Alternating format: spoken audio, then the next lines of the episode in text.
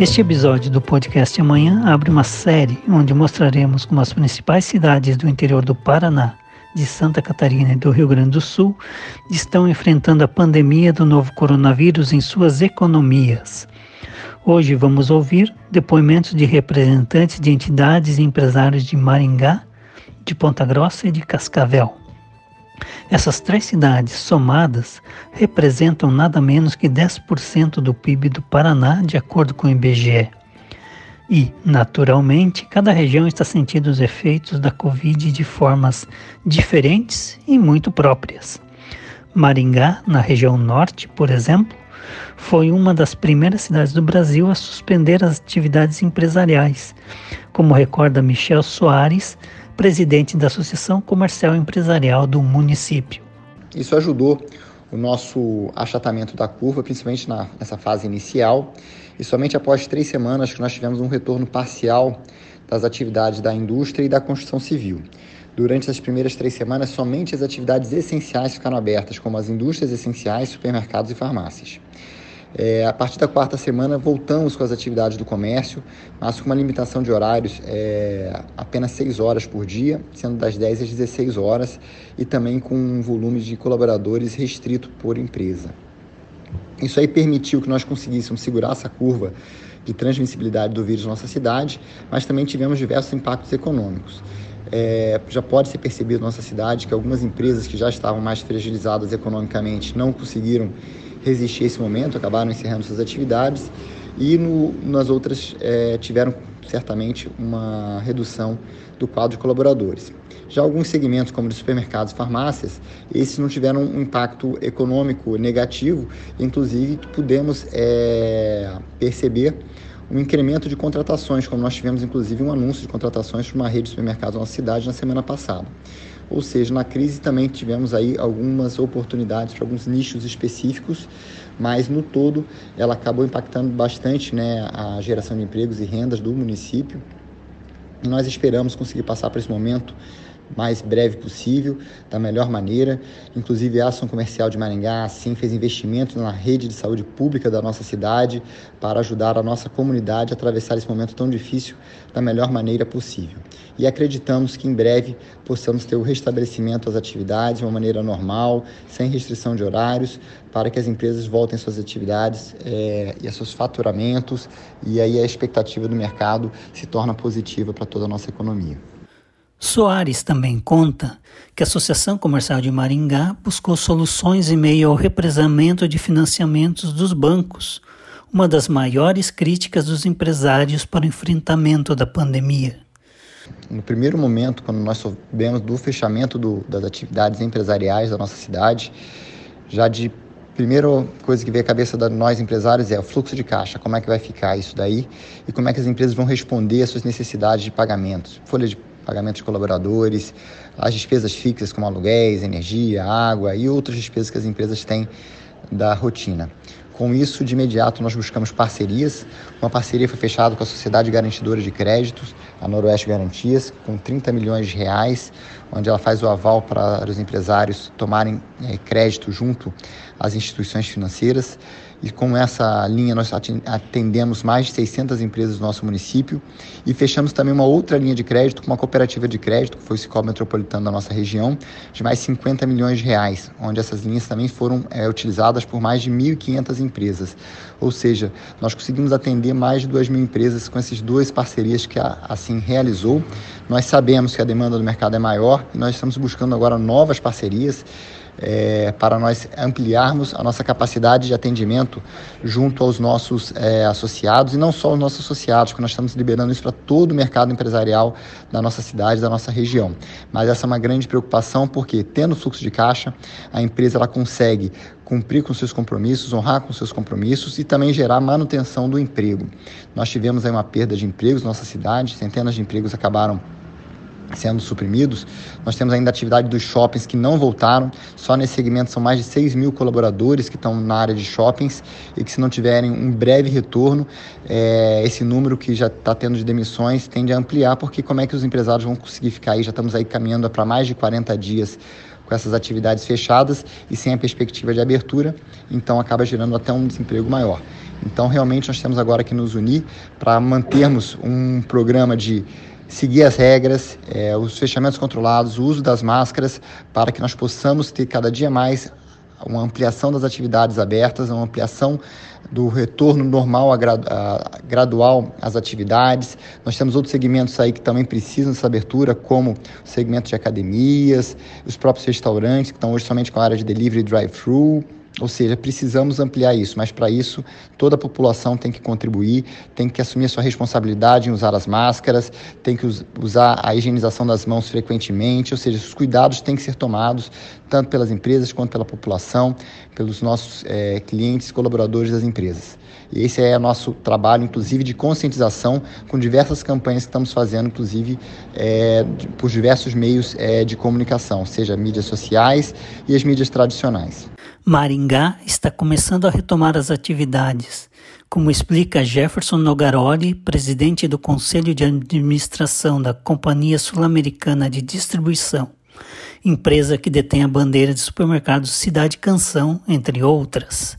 Agora a gente já começou a atividade praticamente em todos os setores, salvo algumas exceções aí, como universidades e alguns tipos de serviços que geram alguma aglomeração, mas eu diria que já está em 90% atividade normal, ainda que com horários e atendimento restritos em função do distanciamento social. Segundo Nogaroli, o desemprego ainda não atingiu Maringá em cheio. De um modo geral, ainda aqui na nossa cidade, não há um grande movimento de demissões como eu já vi em outras cidades.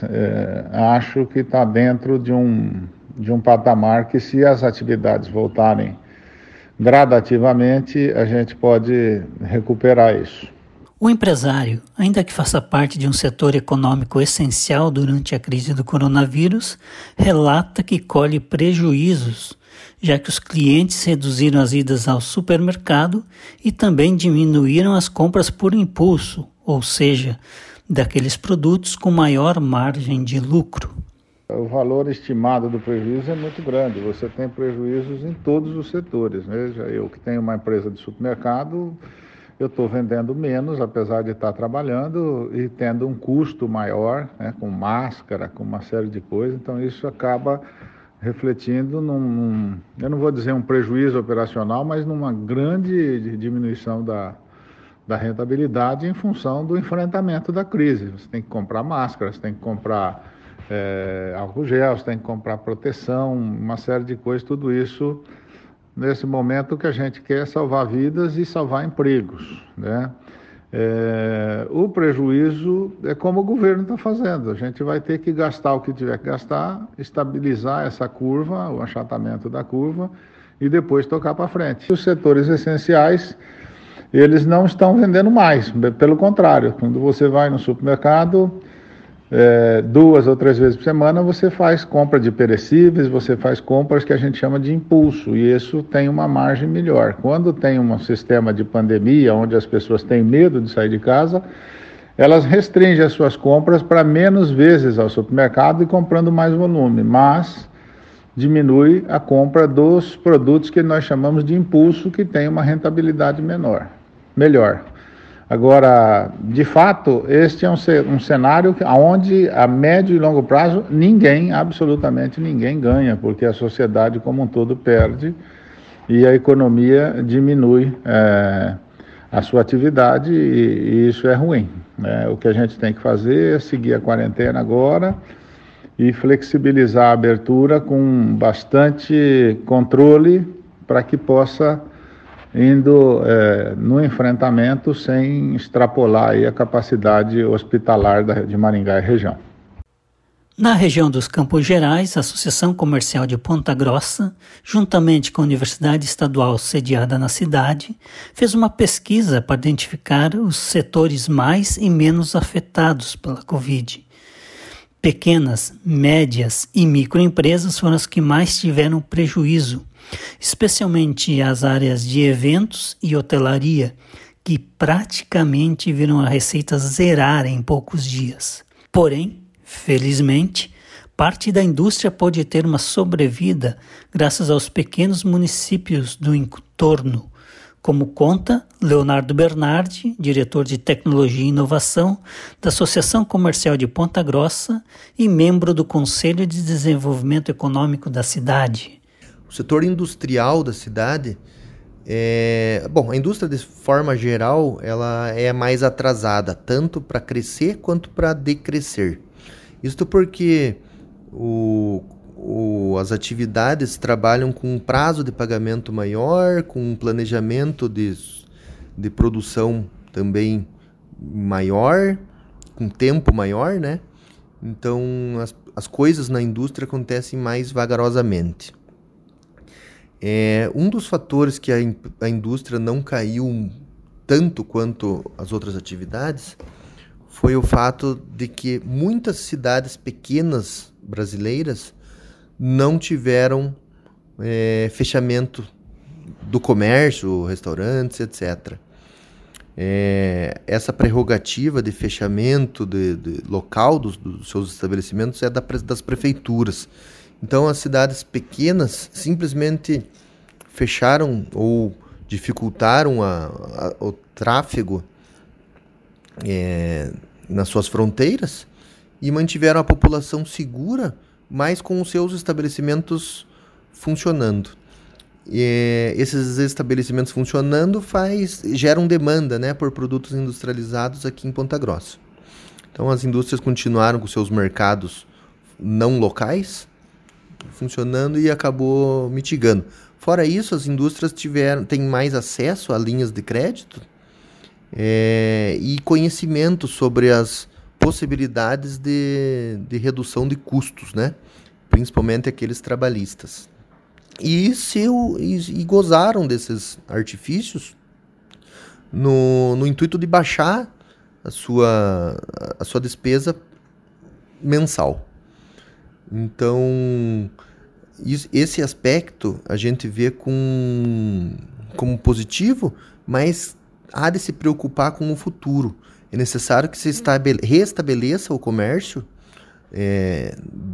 principalmente nos grandes centros consumidores, grandes cidades, para que a indústria não chegue ao ponto de ter que demitir seus funcionários, demitir funcionários estratégicos com mais tempo de empresa, porque isso geralmente traz traumas, tanto principalmente para as pessoas que recebeu a demissão, mas há um desencaixe financeiro das empresas também, com as indenizações e pagamento de multa de rescisórias. Então, além de descapitalizar a empresa, coloca uma pessoa, muitas vezes com baixa experiência em procurar um novo emprego na rua e com certa dificuldade de retreinamento dessas pessoas, ou até essa pessoa que passa muito tempo numa empresa, ela geralmente tem dificuldade de reinserção no mercado. Isso é um problema social, né? Que a gente se preocupa com o emprego em todas as fases da vida, né? Não só com o jovem, que tem passado por dificuldades para ingressar no mercado de trabalho, mas daquelas pessoas que saem depois de muito tempo dentro da mesma empresa e não deixaram de reciclar-se, né, ao longo da carreira. Essas pessoas também tornam-se não digo um problema social, mas um problema pessoal que acaba afetando toda a família. De acordo com ele, a pesquisa identificou que apenas os setores de artesanato e o agronegócio não apresentaram perdas. Apenas o setor de artesanato, na nossa pesquisa, né, demonstrou que eles não perderam, mantiveram 100% das receitas, ou seja, não houve perda. E eu arrisco a dizer ainda que esse setor está sendo responsável está até crescendo, justamente pela confecção de máscaras. É um setor que geralmente não fabrica máscaras, mas rapidamente se adequou por tratar-se de atividade de pouca complexidade, e os próprios insumos já são frequentadores das casas de artesanato. Então, esse setor está prestando um grande serviço hoje à sociedade. Além de criar moda, né? Hoje se encontra máscaras de todos os tipos e até, diria que um artigo de moda. Bom, o setor de agronegócio de Ponta Grossa é muito dependente da exportação e isso é bom nesse momento.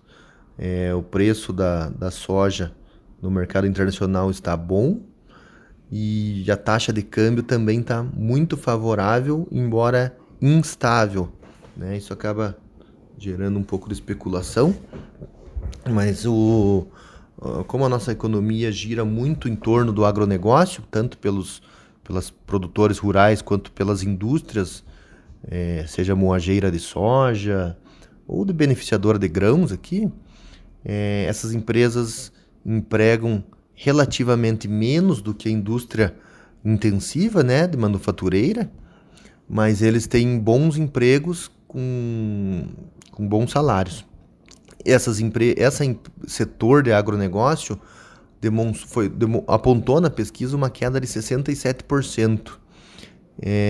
Isso provavelmente, essa média, esse número tenha chegado até nós, porque poucas empresas ligadas à exportação responderam. Então esse número deve ser dos pequenos produtores, cujas produções são voltadas mais ao consumo local, né? Onde as pessoas estão preferindo consumir muitas vezes produtos industrializados pela própria facilidade de se fabricar em casa, né? Hoje as pessoas estavam acostumadas a alimentar-se no refeitório da empresa ou em restaurantes e estão voltando para casa tendo que produzir o seu próprio alimento durante a quarentena.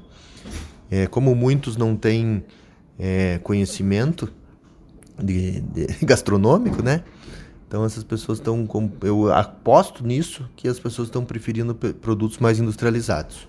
Bernardi, que também é empresário do setor madeireiro e da construção civil, compartilha a experiência que teve no processo de manutenção dos empregos e como pessoalmente recebe as estatísticas sobre as vidas ceifadas pelo coronavírus. Quando a empresa entra com o pedido, com o acordo individual para redução de jornada e salário, os colaboradores têm aceitado de uma forma bem pacífica e compreendendo a necessidade da empresa em fazer isso. Na minha empresa foi muito bem aceito, todo mundo aceitou sem nenhum problema e foi melhor aceito do que os contratos de suspensão. Porque quando você reduz a jornada em 25%, preciso dizer que a lei nos permite reduzir por até 90 dias 25%, 50% ou 70%, jornada e salário, sempre proporcional. Nos pedidos de redução de 25%, o governo arca com uma parte dessa perda, por meio de um percentual sobre o salário de desemprego que essa pessoa receberia caso viesse a ser demitida. Então a perda efetiva para menores salários é menor e para maiores salários é um pouco maior, mas não passa de 15%. Tá? Isso para salários até 3.100 e alguns cento e poucos reais. Esse valor está expresso na lei, né? No pacote federal de combate ao Covid. O que a gente está vendo aí, que está tramitando no Congresso, um monte de pacotes de auxílio e de liberação dos governos para que pudessem gastar sem responsabilidade fiscal, né, digamos assim. Isso precisa ser muito bem cuidado por meio das nossas autoridades policiais, né, para cuidar para que não haja superfaturamento das despesas municipais, estaduais e federais nesse período de calamidade pública, mas de fato é necessário. A gente está numa guerra contra um ser minúsculo, invisível, que está matando.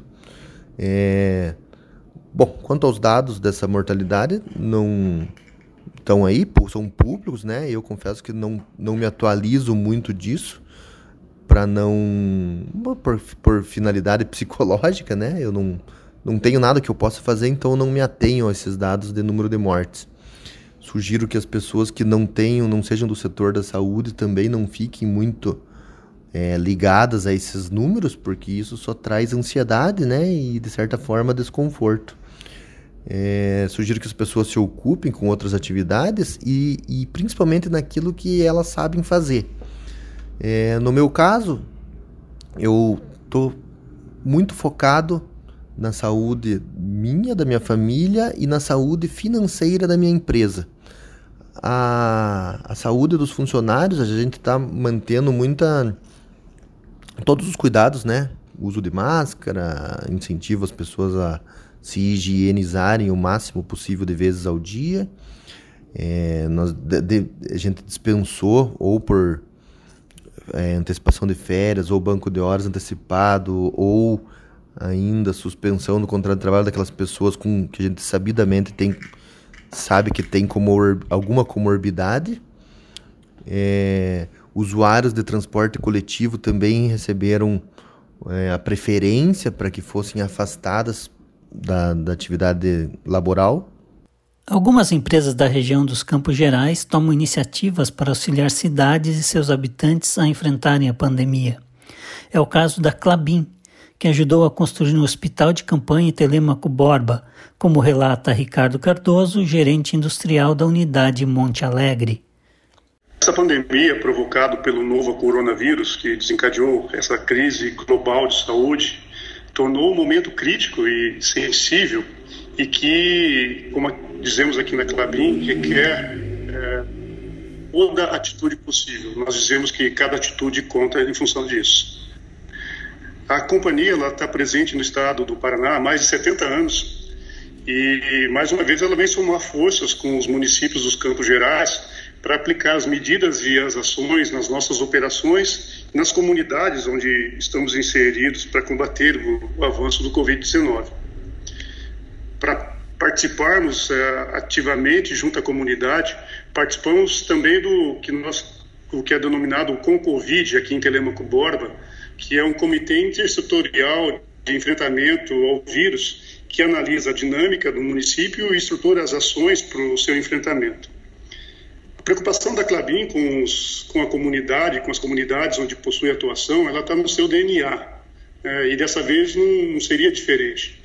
Um exemplo é a parceria que fizemos com o governo do estado do Paraná e a prefeitura de Telêmaco Borba, na qual a Klabin iniciou as adequações de construção civil e compra de equipamentos para a rápida instalação de 10 leitos de UTI e 40 leitos de enfermaria para a abertura do Hospital Regional de Telêmaco Borba como um hospital de campanha para atendimento exclusivo dos pacientes infectados pelo novo coronavírus nesses 7 municípios que compõem a 21ª Regional de Saúde. A empresa também utilizou sua equipe para obter uma fórmula inédita de álcool em gel produzido a partir da celulose. Um outro ponto importante foi o desenvolvimento, pela nossa área de pesquisa, de uma formulação inédita de álcool em gel feita a partir de celulose, basicamente substituindo o carbopol, que é um produto não renovável, importado e que estava em falta no mercado, que tem a função de fazer o espessamento da solução, que torna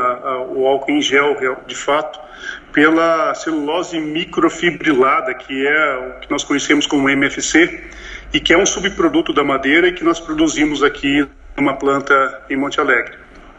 O processo foi uma parceria do Centro de Tecnologia Klabin com o Senai do Rio de Janeiro e a empresa Apoteca, e o produto foi testado e aprovado e está em fase final de certificação pela Anvisa. Além de se preocupar com a comunidade, a Klabin procura cuidar de seus funcionários. Cardoso conta algumas práticas da companhia. A Klabin segue muito alinhada com as orientações da Organização Mundial de Saúde, da OMS, e desde o início da pandemia, ela instituiu um comitê de crise para buscar as boas práticas no mercado, como também desenvolvê-las internamente para possibilitar a prática dos protocolos dentro da nossa rotina. Então, é uma mistura dessas boas práticas que vieram do mercado e que nós desenvolvemos internamente. Vou citar algumas delas.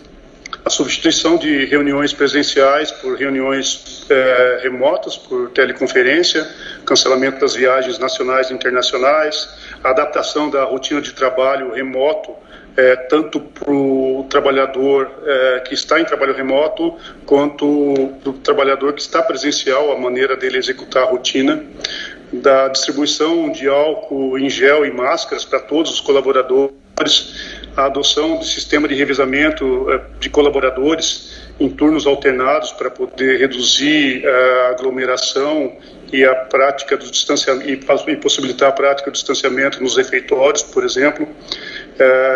Nos refeitórios, a alimentação de forma individualizada, né, para facilitar a proteção e a entrega dessas refeições.